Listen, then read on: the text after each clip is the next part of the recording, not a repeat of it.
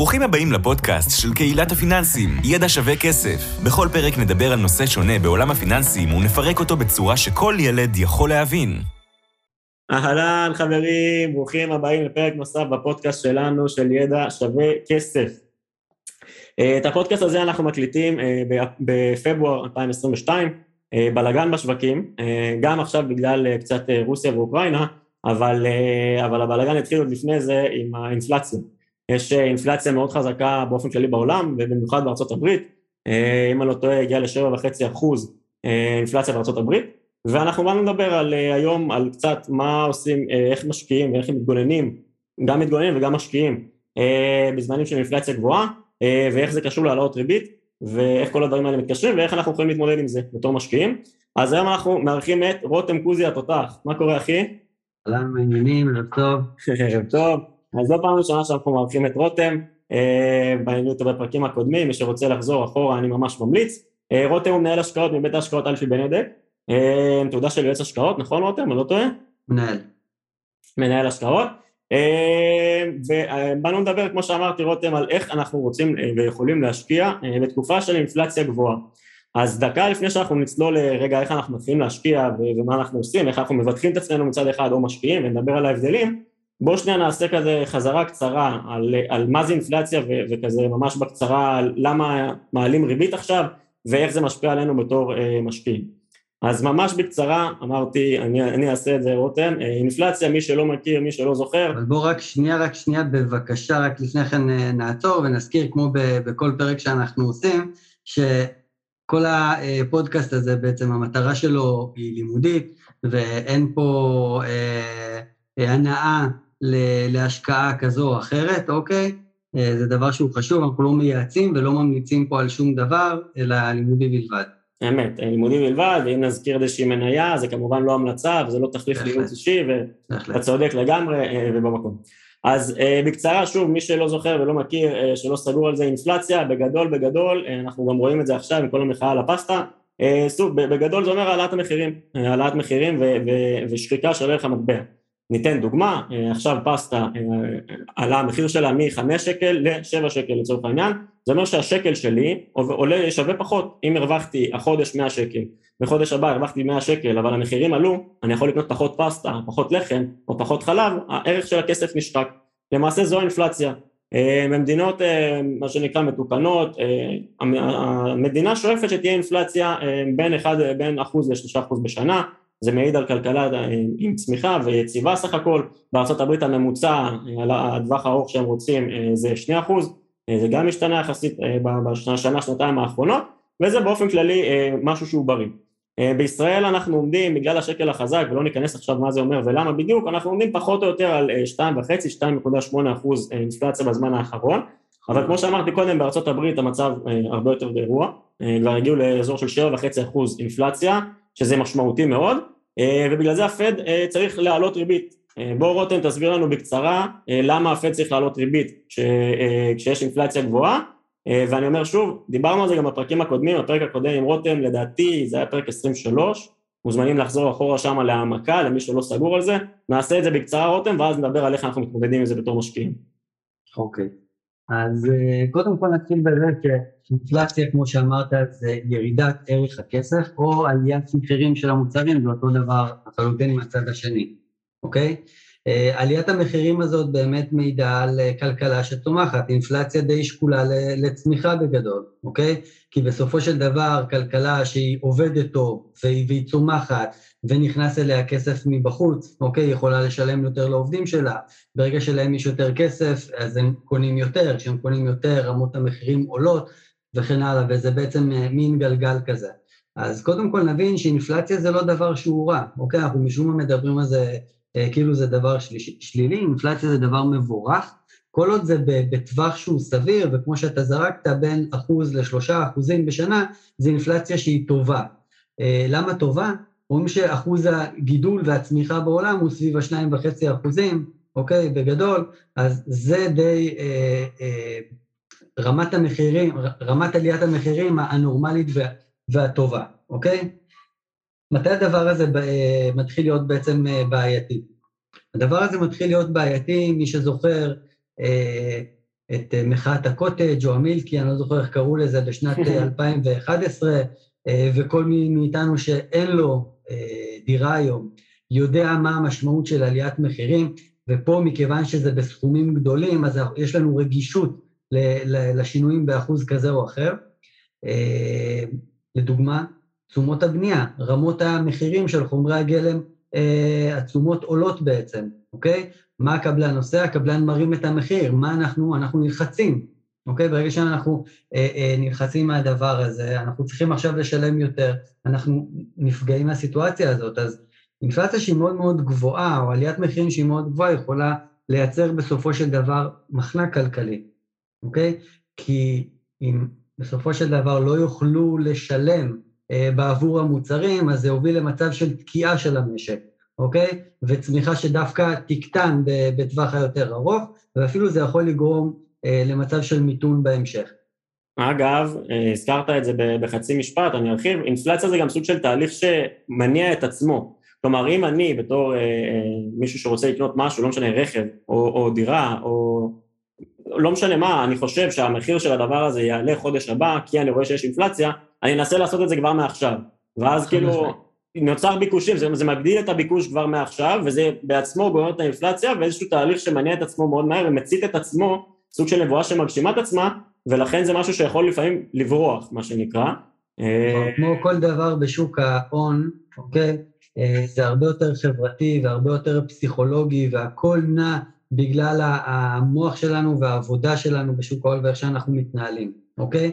אז חד משמעית זה באמת פסיכולוגי, ויש את המרדף הזה אה, אחרי הכסף, ולנסות לתפוס עכשיו בזול, אז אני ארוץ ואקנה מהר, ואז הביקושים גדלים, וזה, כמו שאמרת, גלגל שמניע את עצמו. אז בואו נדבר על אה, באמת מה, מה הממשלה, מה, מה אפשר לעשות, יותר נכון לא הממשלה, הבנק המרכזי, הפד בישראל, בארצות הברית, או בנק ישראל בישראל, מה אפשר לעשות עם הדבר, הזה? אוקיי, אז קודם כל אה, למדינה ולבנק המרכזי של המדינה, אה, יש כל מיני צעדים ומדיניויות שהיא יכולה לייצר, פיסקלית ומוניטרית, זאת אומרת מדיניות של הבנק המרכזי המוניטרית והפיסקלית, אה, שזה בעצם שינויים בצריכות הממשלתיות כדי להשפיע על האינפלציה הזאת, אוקיי? אז הדברים היותר בסיסיים ושגם עכשיו אנחנו מדברים עליהם והם באמת אקטואליים, זה כל הנושא של העלאת הריבית. העלאת ריבית זה צעד של אה, אה, בנק מרכזי של אותה מדינה, אוקיי? זה צעד מוניטרי, וזה בעצם פעילות מוניטרית מצמצמת. מה הכוונה? אוקיי? אה, מה זה בעצם הריבית? קודם כל, אז בואו נחזור טיפ-טיפה אחורה, אנחנו דיברנו על זה גם כן בפרק הקודם. הריבית זה מחיר הכסף. ברגע שבנק ישראל לצורך העניין, או הבנק בארצות הברית, יעלה אה, את הריבית היום ל-4 משמע אה, בנק אה, מסחרי, לדוגמה בנק פועלים, מזרחי וכן הלאה, אוקיי? ימכרו את הפקדונות שלהם הקצרים ב-4 אחוזים. זה, אוקיי? זה לא קורה אגב ביום, כאילו נכון. כרגע ריבית בנק ישראל היא 0.1, נכון. זה, לא, זה לא יקרה כל כך מהר, זה לא שזה ביום אחד מעלים ל-4 אחוזים, תרחיש. לקח, נכון, לקחתי תרחיש קיצוני, כי כשהולכים לקיצון אז קל להמחיש את זה לאנשים, אבל אם היום הייתי מבטיח לך 4 אחוזים, כי זה מה שהמדינה נותנת, ובפק"ם זה מה שהיית מקבל, וזה גם מה שהיה פעם, אוקיי? אני מבטיח לך שהיית חושב, אולי נצרוך קצת פחות, אולי נשים קצת יותר בפק"ם המדהים הזה, אוקיי? אה, אה, ובעצם הפעילות הזאת גורמת לצמצום של פעילות עסקית, צמצום של הצמיחה, והאטה בסופו של דבר אה, באינפלציה. מכיוון שאם אנשים צורכים פחות, מה יעשה היצרן או המוכר הקמעונאי מנגד? הוא יבין שאין אה, אה, קליינטורה, הוא יוריד קצת את המחירים, אוקיי? אז ריבית זה אחלה כלי כדי בעצם לאזן ולווסת את כל האינפלציה ועליות המחירים. הוא גם כנראה יכול לשלם פחות לעובדים, ואז העובדים מרוויחים פחות, ואז אפשר לשלם פחות, זה כבר כביכול... זה הגלגל הכלכלי. נכון. זהו, זה הגלגל הכלכלי שכביכול תהליך של מיתון, אז אנחנו לא מדברים על אינפלציה שלילית שתגרור אותנו אולי למיתון, אלא מדברים פשוט על האטה. אמ, להוריד את קצב האינפלציה כדי שייכנס לתוך, ה, בוא נגיד, בין, בין אחוז לשלושה אחוזים, או בארצות הברית אה, מינימום של שני אחוז, אה, ממוצע, סליחה, של שני אחוז בשנה. אז, אז זה המנגנון של הריבית, אה, וזה הרעיון של הריבית, כדי שהאינפלציה, מה שנקרא, לא תהיה גבוהה מדי, והסברנו למה זה לא טוב. אז הריבית זה כלי מוניטרי של בנק ישראל, של בנק מרכזי, בארץ זה בנק ישראל, בשביל להגן עלינו מפני אינפלציה גבוהה. נכון. עכשיו, בפרק הקודם גם איתך, בפרק, לדעתי זה היה 23, שוב, אני מקווה שאני לא טועה, דיברנו על זה שזה, כמו שהזכרת עכשיו גם, זה אמור לפגוע באיזשהו מקום בהשקעות. עכשיו, זה חשוב לי להגיד, זה אמור לפגוע בטווח הקצר, כלומר, בדיוק. כולנו, כולנו אה, אה, מפחדים, גם הרבה פוסטים בקבוצה, אה, מדברים על זה של מה נעשה, הריבית עכשיו עולה והכל, וכנראה יהיו ירידות. עכשיו, למה יהיו ירידות? כי בדיוק כמו שאמרת, אם אני בתור משקיע יכול לקבל 4% בפיקדון בבנק, אני לא ארוץ כל כך מהר כדי להשקיע את הכסף בשביל לקבל 5 או 6% תשואה, תלוי כמובן מה הסיכון, אבל בשביל לקבל, בשביל שמה שנקרא, אני ארצה לקבל תשואה גבוהה משמעותית בשביל סיכון משמעותי יותר. נכון, כלומר, אני לא אצביע במניות... אני רוצה פיצוי בעבור הסיכון, נכון מאוד. בדיוק, אני, אני לא ארוץ לסכן את הכסף בשביל 6-7 אחוז תשואה, אם אני יכול לקבל 4 אחוז תשואה מובטחת. מובטחת בפיקדון בבנק זה כמעט הדבר הכי בטוח שאפשר לעשות. אה, אגב, זה יכול להיות גם אג"ח ממשלתי אה, או משהו כזה. אה, ולכן הרעיון הוא שלאט לאט כסף יצא משווקי המניות, מאפיקי המסוכנים, או אג"חים מסוכנים או דברים כאלה, וילך מה שנקרא לאפיקים יותר סולידיים. אז בטווח קצר, מה אתה אומר? fly to safety. כן. אז אני אומר, בטווח קצר יש היגיון בזה ש...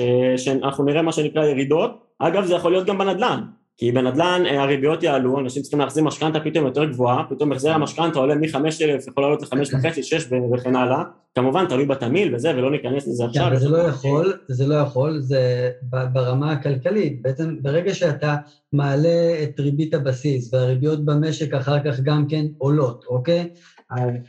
הריבית היא מחיר הכסף, וכשאתה מהוון אה, שווי של נכסים, לא משנה אם זה נדל"ן, אם זה חברה אה, בבורסה, אם זה חברה פרטית שאתה עושה לה תהליך של היוון כדי להגיע לשווי, מה שנקרא השווי הנכסי שלה, או, או אה, לשווי המהוון שלה, אז ברגע שהריבית גבוהה יותר, אז השווי, ה, השווי המהוון, ה-present value שלה בעצם נמוך יותר, אוקיי? נכון, עכשיו, נכון. מה, מה שקורה, גם בואו בוא נבין למה זה ככה בעצם. אם היום אני חברה, אה, חברת צמיחה, אוקיי? חברה שכרגע ממונפת, שיש לה הרבה מאוד הוצאות, והיא מבססת את כל העליות שלה היום על אה, אה, צמיחה עתידית שתהיה לה בעקבות איזה אקזיט או, או, או ביקוש עתידי למוצר שלה, בסדר? אם היום יש לה הרבה מאוד חובות, והיום החובות האלה תופחים בגלל עלייה של ריבית, בדוח הרווח והפסד, מה שיקרה פשוט מאוד ברמה הכי בסיסית, בשורה התחתונה של הרווח, הרווח יקטן, אוקיי? ואם הרווח קוטן, אה, קטן, אז בעצם אה, אה, שווי המניה גם בהתאם צריך לרדת. בדיוק. לגמרי, אגב, אני רק, אחזור, אני רק אחזור לדוגמה של הנדל"ן.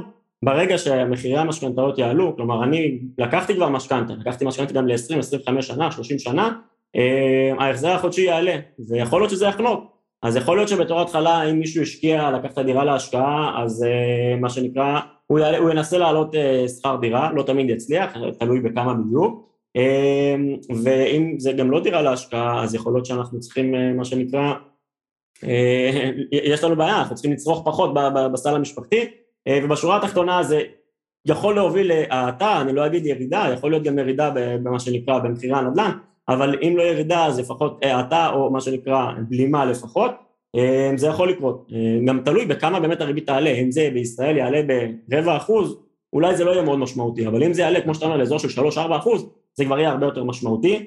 אה, אני חייב, אני חייב רק להוסיף עוד איזה משהו קטן ככה שתחשוב עליו, אנחנו מדברים על אפקט כלכלי מתמשך ואפקט בטווח קצר, אוקיי? דיברת על זה בשוק המניות, אבל בוא נחשוב רגע אם יש עליית מחיר צפויה שאני יודע אותה, לדוגמה עלייה במע"מ, לדוגמה עלייה במס רכישה, לדוגמה עלייה ברמת האינפלציה, אוקיי? אה, אה, ואני רוצה עכשיו לקנות דירה כלשהי.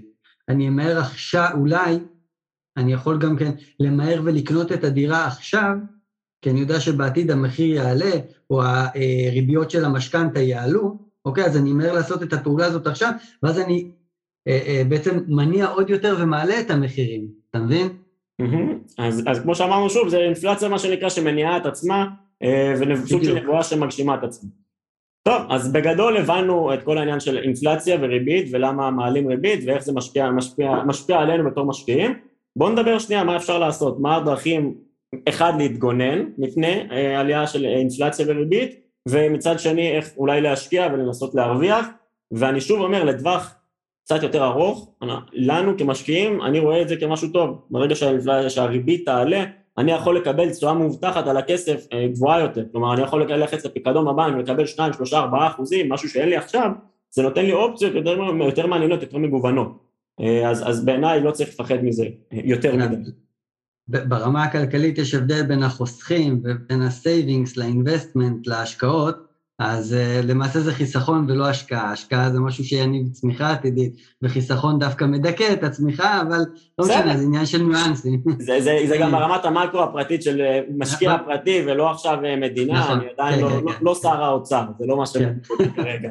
אני דואג למאזינים שלנו, ש, שכנראה שר האוצר לא מאזין, אולי כדאי לו, אבל ברמה הכספית שלו. אז בואו נדבר שנייה מה, מה האפשרויות שקיימות, ונלך מהדברים היותר סולידיים והיותר בטוחים, אה, איך להתגונן ואיך באמת להשקיע בתקופה של אינפלציה גבוהה ונלך ונמשיך לדברים הקצת יותר מסוכנים אה, וכן הלאה. אוקיי, okay. אז קודם כל שוב, זה לא, זה לא המלצה ולא הנאה להשקעה, אלא באופן כללי על אה, כלים, אוקיי? Okay? Mm-hmm. אז דבר ראשון, והכי בסיסי, אם אני חושש מעליית הכסף, אני לא, לא מגיע במטרה להרוויח כספים, אלא לשמר את הערך הריאלי של הכסף שלי, זאת אומרת לבטל את האינפלציה. זהו, ערך ריאלי, שנייה אני אעצור אותך, ערך ריאלי, הכוונה שהערך... האמיתי של הכסף. בדיוק, הערך האמיתי, כלומר בהתחשב בעליית האינפלציה, כמה הוא שווה. כמה, כמה, בוא נגיד, כמה פסטות אני יכול לקנות עם הכסף, שאני אשמור שאני יכול עדיין לקנות עם אותם 100 שקלים, אני עדיין אוכל לקנות, סתם אני אומר, 20 פסטות, גם אם המחיר של הפסטה יעלה, אז הערך של הכסף שלי יעלה כדי שאני אוכל עדיין לקנות 20 פסטות. בדיוק, בדיוק את אותה הכמות, נכון, בדיוק. Mm-hmm. זאת אומרת, אם אני ב-100 שקלים קונה זוג נעליים מסוים, אוקיי? אה, ואם אני צריך לקנות את זה עוד שנה, זה יעלה לי כנראה 102 שקלים, אוקיי? אז אה, אה, אם אני מגן על עצמי וקונה מוצר צמוד לצורך העניין, אז הוא יעלה בדיוק בגובה האינפלציה, ואז אני אוכל עם אותם ה-100 שקלים, הם יהיו שווים 102, ואני אוכל בדיוק לקנות את הנעליים, לא יותר ולא פחות. בדיוק, אוקיי, זו הכוונה שאנחנו אומרים תשואה ריאלית. נכון, אז, אז קודם כל, האופציה הראשונה והכי בסיסית, זה לקנות מוצר צמוד מדד, לדוגמה, אה, אה, לשים את הכסף בפקדונות צמודי מדד בבנק, אוקיי? היתרון של זה שאתם תשמרו בוודאות על הערך הריאלי של, ה, של הכסף שלכם, אוקיי? מנגד, חיסרון למשקיעים אה, אה, מסוימים או לכבישים אה, מסוימים, נגדיר את זה, שלפעמים ציפיות האינפלציה הן גבוהות מדי, ואנחנו עוד מעט נדבר על זה קצת יותר, אבל... אה, ועכשיו אני נכנס למוצר כמו פיקדון צמוד מדד. אה, אני, מכיוון שאני חושש מעליות המחירים, בסופו של דבר האינפלציה הייתה נמוכה יותר ממה שצפו באמת אה, המשקיעים, אוקיי? ואז הפיקדון שלי יפסיד. אותם המאה יהיו שווים, סתם דוגמא 99, אוקיי? Mm-hmm. אבל ה-99 הזה שקול למאה שהיה לפני כן, ברמה הריאלית זה שווה אותו דבר ואני יכול לקנות בזה אותו דבר. לכן אין פה עניין של רווח או הפסד כלכלי, אלא יש פה עניין של שימור של הערך הריאלי של אותו הכסף שלי. נכון, okay? אוקיי? מעולה, אז אנחנו באים, שוב, אני מבדיל, אנחנו באים להגן ולא לנסות לייצר רווח. בדיוק. אה, בסקאלה הזאת של המוצרים, עוד מעט נדבר על מוצרים קצת יותר מסוכנים, שאולי יצליחו לייצר לנו רווח, אולי לא. נכון.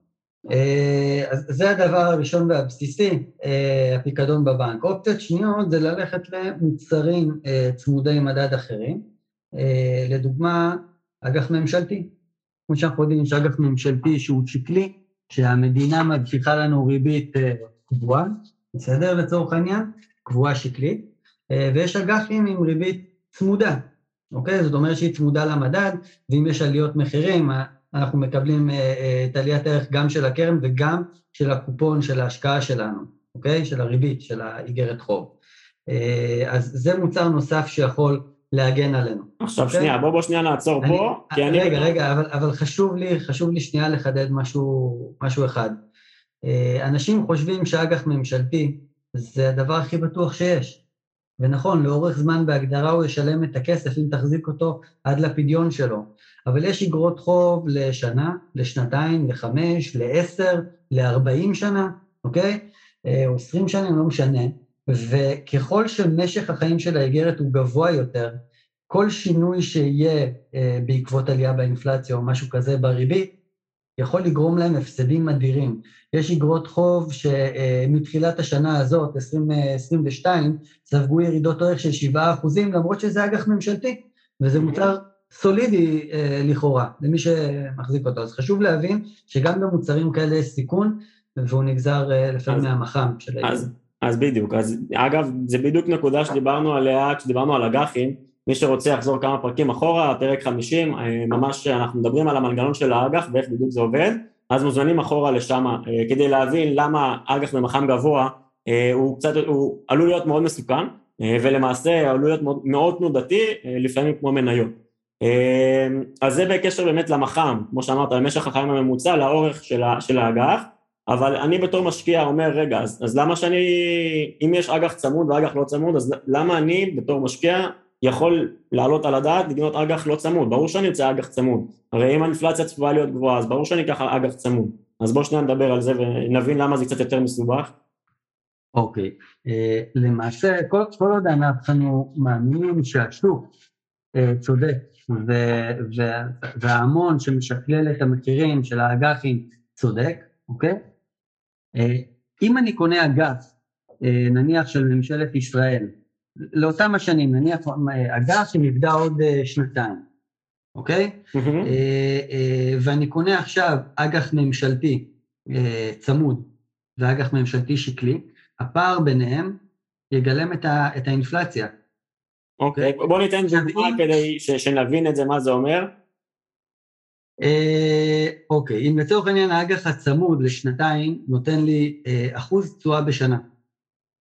בסדר? אוקיי. והאג"ח השקלי של אותה מדינה ולאותו פרק זמן לשנתיים נותן לי סתם דוגמה ארבעה אחוזים בשנה. אוקיי? תשמע, יש פה פער של שלושה אחוזים ביניהם. ואז אתה שואל את עצמך, למה יש את הפער הגדול הזה? זה אותה מדינה, אני נותן לה הלוואה אה, לאותם פרקי זמן, כי האג"ח הצמוד ייתן לך גם את התוספת של האינפלציה. בדיוק. זאת אומרת שמי שקונה אותו היום, מאמין שהוא יקבל אה, אה, אינפלציה של שלושה אחוזים, שתשווה את זה לאג"ח הממשלתי השקלי. בדיוק. אז, אוקיי? אז רק. כדי לסגור את הנושא ככה, לארוז אותו, זה שהאג"ח אה, הוא צמוד זה נכון, אבל תשימו לב מה, מה הריביות שמקבלים באג"ח הצמוד, ויותר נכון מה ההפרש בין אג"ח צמוד ללא צמוד, זה בעצם ככה אפשר אגב לבדוק מה השוק חושב, מה, מה ציפיות האינפלציה של השוק עצמו. אינפלציה הממוצעת לאותה כמות שנים, נכון. עכשיו, כן.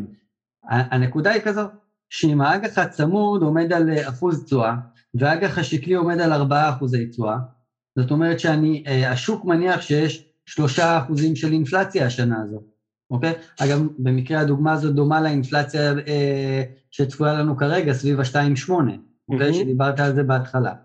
עכשיו, אם אני חושב שבאמת תהיה אינפלציה גבוהה השנה, אבל היא לא תהיה שלושה אחוזים כמו שציינתי, פה היא תהיה 2.8, אוקיי? במקרה כזה דווקא לפעמים אני אעדיף לקחת את האג"ח השקלי ולא את הצמוד, כי בשקלי אני כבר מקבל אה, 4 אחוזים, ואם אני קונה את הצמוד, בפועל אני אקבל אה, אה, 3.8. נכון, אז שוב אנחנו חוזרים לשאלה הבסיסית של מה מטרת ההשקעה, אם אנחנו רוצים להשקיע בשביל להגן על עצמנו מפני עליית מחירים, מפני אינפלציה, אז אולי אנחנו כן ניקח את הצמוד ולא ניקח הימור, לא ניקח את הריזיקה הזאת. אם אנחנו כן מחפשים, אולי אנחנו, יש לנו הערכה מסוימת שבאמת לא תהיה כזאת אינפלציה, אז יכול להיות שנרצה ללכת לאג"חים הלא צמודים. נכון. אה, אם אנחנו כבר מתחילים יותר לזלוג לעולם ההשקעות אה, אה, קצת יותר בשר, אז אנחנו יכולים, כמו שבחרנו אג"ח ממשלתי, צמוד או שקלי, לעבור לרובד טיפה יותר מסוכן, וזה אג"ח קונצרני, צמוד או שקלי. אה, זאת אומרת, אני משקיע, אבל אני מאמין שהאינפלציה תהיה גבוהה ואני רוצה לשמר את הערך הריאלי שלי, אז בכל האפיק אה, האג"חי, מה שנקרא האפיק הסולידי, אני אתן הטיה דווקא אה, לאג"חים הצמודים. לאג"חים הצמודים, אבל הקונצרנים, הכוונה בקונצרני זה לא אג"ח שהוא ממשלתי, אלא אג"ח של חברות. בין אם זה, לא יודע, אג"ח של בנק הפועלים, או נלך לחו"ל, לא יודע מה, חברת אפל, סתם כמובן לא המלצה או משהו כזה, אבל אג"חים של חברות מסחריים.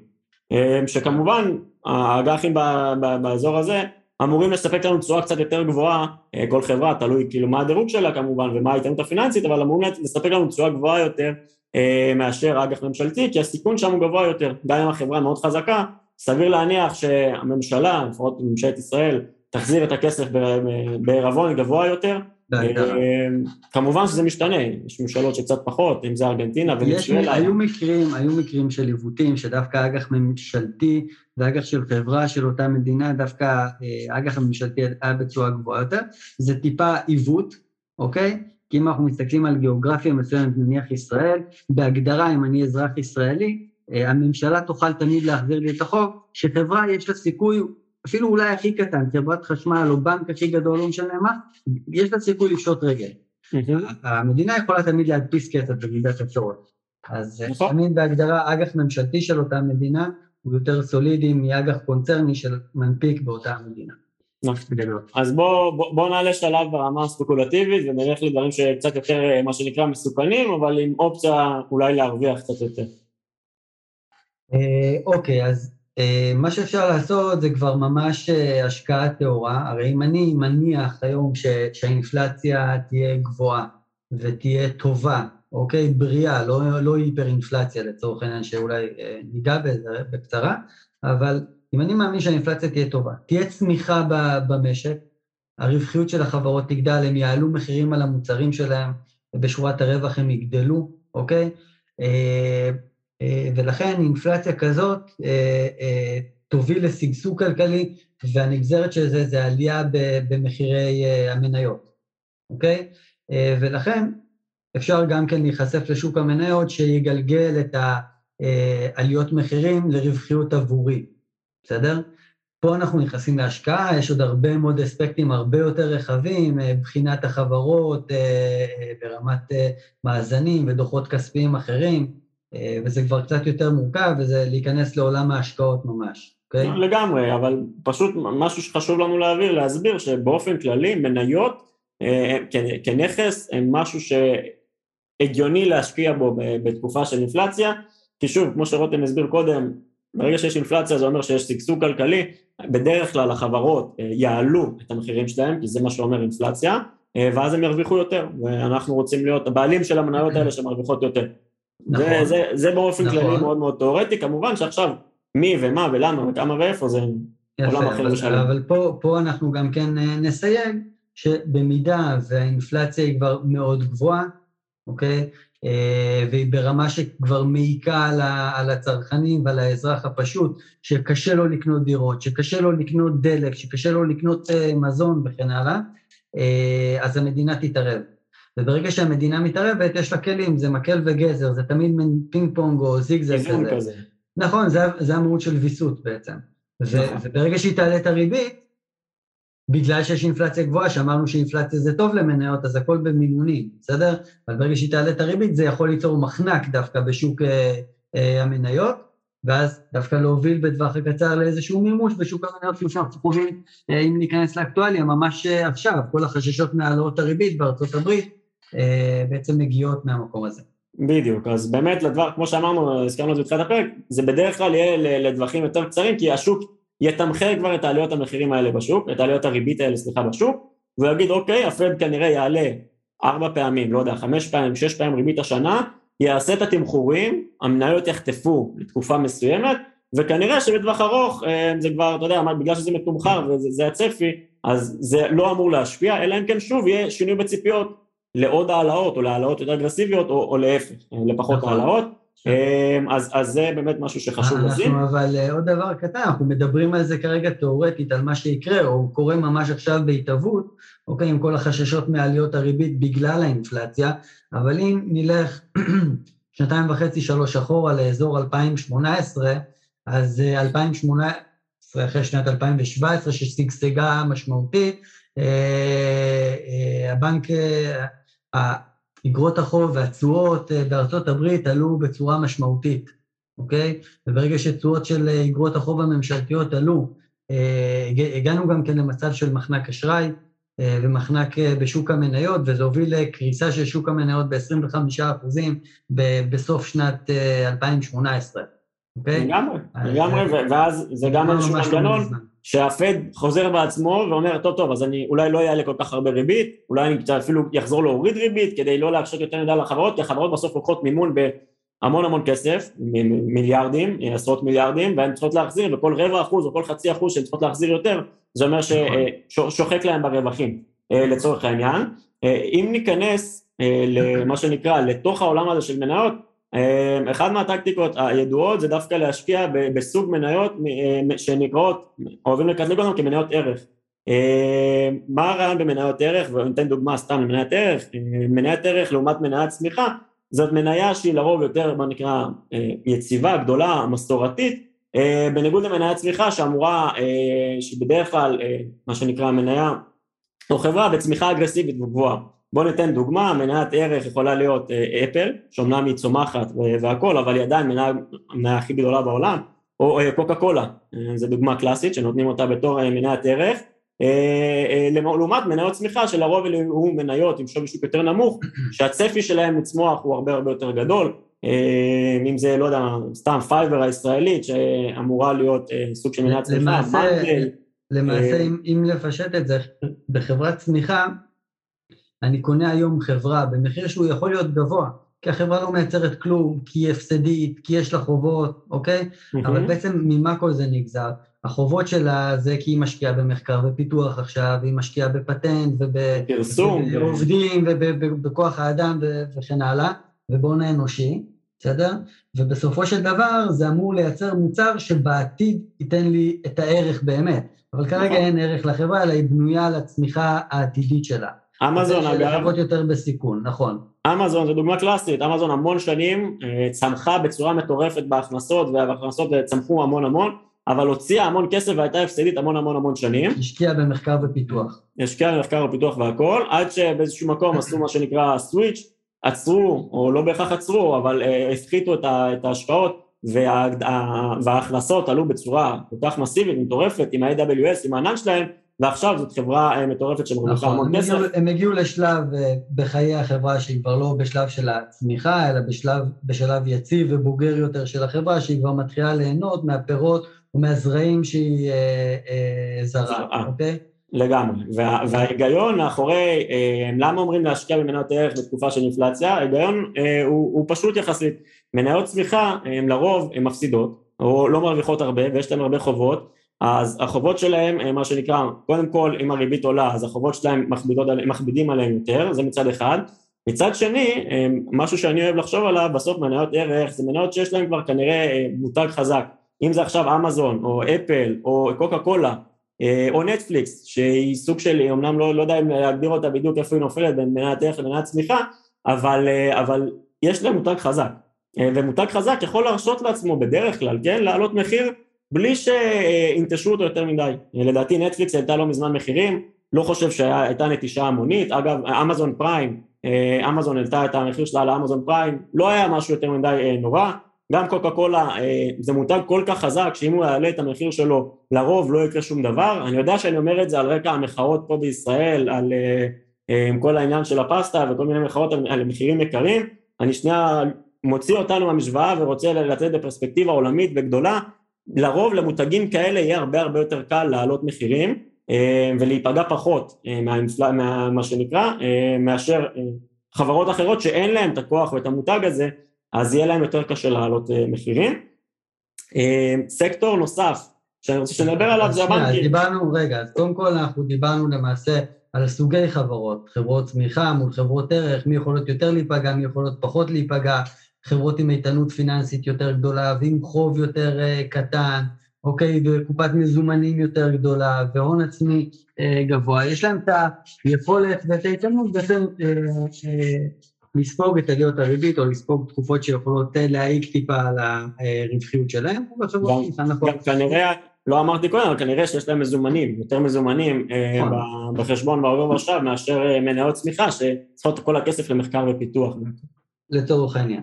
אז זה ברמת סוגי המניות, אבל מפה גם צריך לרדת טיפה אה, יותר למטה ולנסות ולהבין איזה סקטורים יכולים להיפגע יותר או רגישים יותר אה, לאינפלציה, או יותר נכון להגיד לנגזרת שלה, שזה אה, השליטה באינפלציה, העלאת הריבית, ואיזה ייפגעו פחות, אוקיי? אז כמו שאמרנו, לרוב, אם ניקח לדוגמה בנקים, בסדר?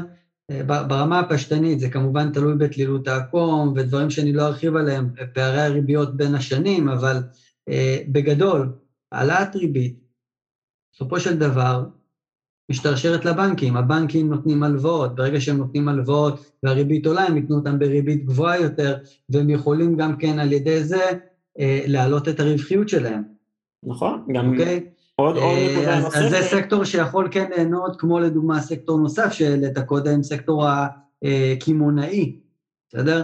אה, יכול להיות שזו תקופה שהוא יהיה פחות, אה, יהיה פחות פגיע מחברות אחרות, okay? כי עדיין אנחנו צורכים, אם זה מזון, מזון, מוצרים בסיסיים, דברים שאנחנו תמיד קונים אותם, הם פחות ייפגעו במקרים האלה.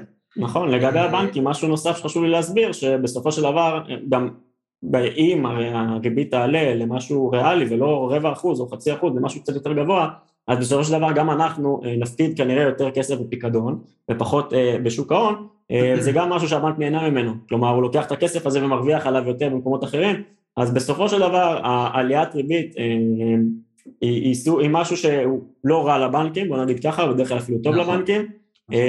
סקטורים שעלולים אולי יותר להיפגע מעליות ריבית. אוקיי, אז אני אגיד טכנולוגיה, אבל זו מילה שהיא מאוד רחבה, מכיוון ששוב, יש חברות כמו אה, אה, אפל לצורך העניין, ויש חברות אה, קטנות וקיקיוניות ובשלב הצמיחה והפיתוח וכן הלאה. אז טכנולוגיה בחלקה יכולה להיות פגיעה מאוד. תחום הנדל"ן מאוד מאוד רגיש גם כן להעלאות הריבית. אוקיי? אם אני חברה של נדל"ן מניב ואני משערך את השווי נכסים שלי בדוחות, ועל ידי זה אני גם מגדיל את הרווחיות בסופו של דבר, mm-hmm.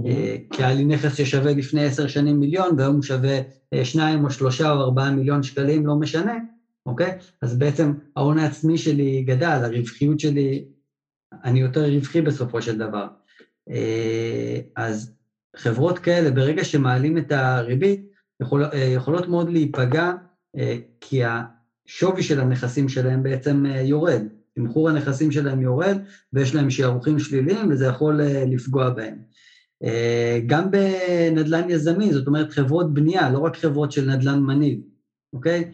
אה, ברגע שיש כבר העלאות ריבית, זה אמור להשתרשר לזה שיקחו פחות משכנתאות. ברגע שלוקחים פחות משכנתאות, יש פחות ביקושים בסקטור הבנייה, אוקיי? אז זה גם יכול לפגוע בו, וצריך טיפה להיזהר מהסקטור הזה.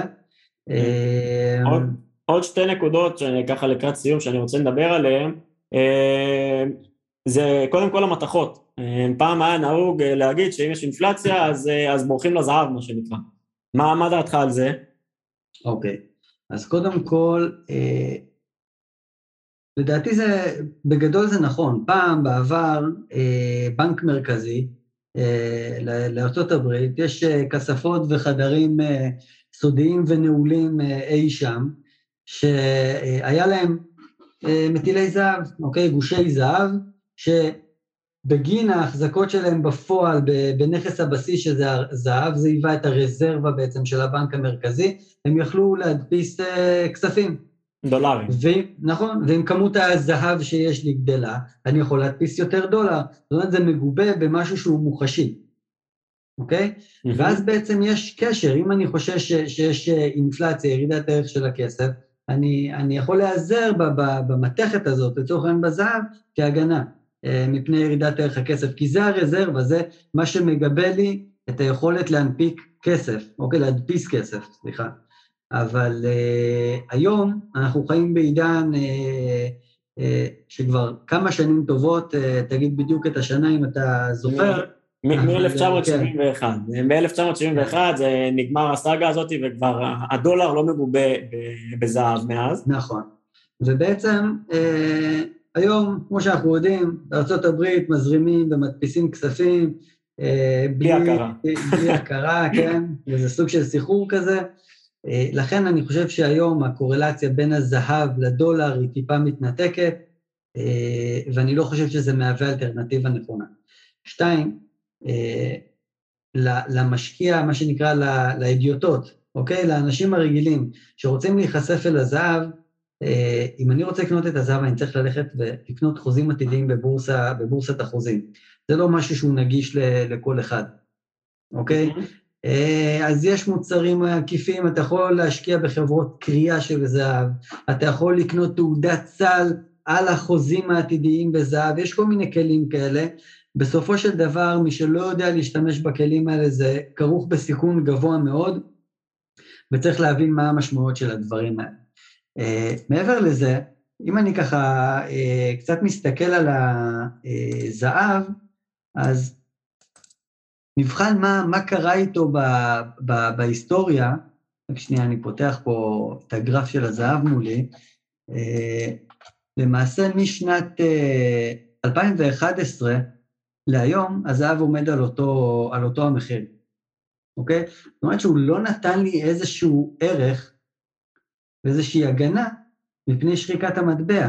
תסתכל מה קרה לדולר אה, מאז. אם הייתי מחזיק את הזהב, חוץ מלשלם את הריביות של גלגולי החוזים, בסדר? לא הייתי מרוויח לא משנה, הייתי משלם כסף כלשהו, הזהב עמד באותו מקום והוא לא, אה, לא מספק את הסחורה, הוא לא מגן על אה, ערך הכסף שלי.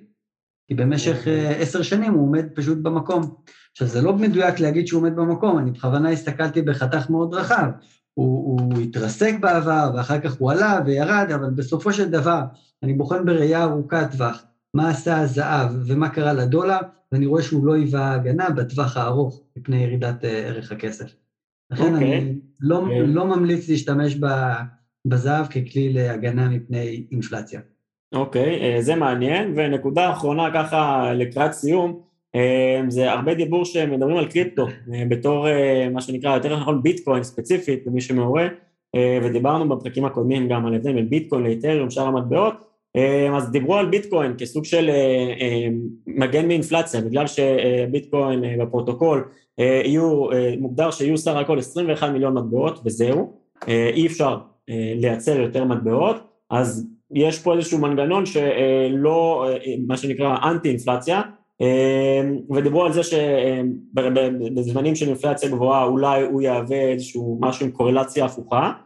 כרגע, ממחקרים שרואים, הביטקוין ושאר המטבעות הדיגיטליים, יש להגיד, שהרבה פעמים הולכים אחריו, לא מספק את הסחורה במובן הזה, כלומר, הוא די קורלטיבי לשוק ההון, כלומר, כששוק ההון יורד, גם הביטקוין יורד, זה לא, זה לא אחד לאחד כמובן, וזה עדיין צעיר מדי, אה, ולא עבר מספיק זמן כדי שאפשר לבחון את זה בפרספקטיבה אה, ארוכה מספיק, אבל כרגע לפחות, אנחנו מדברים על פברואר 22, זה לא המצב, אה, ולברוח לביטקוין לא, לא נותן את העבודה מהבחינה הזאת, יכול להיות שזה עוד ישתנה בעתיד, אבל סתם כאילו זה גם איזשהו קורס שאני זוכר שדיברו עליו, והיה מעניין לראות מה קורה, ועכשיו אנחנו רואים את זה הלכה למעשה, זה מעניין, מעניין להמשיך לעקוב גם בעתיד.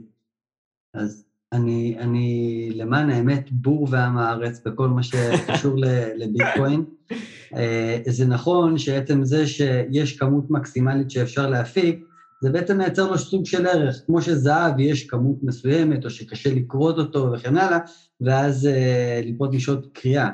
אה, אז זה, יש כמות מוגבלת, ואז הביקוש גדל, ואתה משמר את הערך של, ה, של הדבר הזה, אוקיי? נכון, זה, זה, זה באמת הרעיון. דיברנו, אבל תשים לב מה דיברנו קודם על רזרבות ועל, עתוד, ועל עתודות שמדינה מחזיקה לצורך העניין של זהב כנגד המטבע שלה.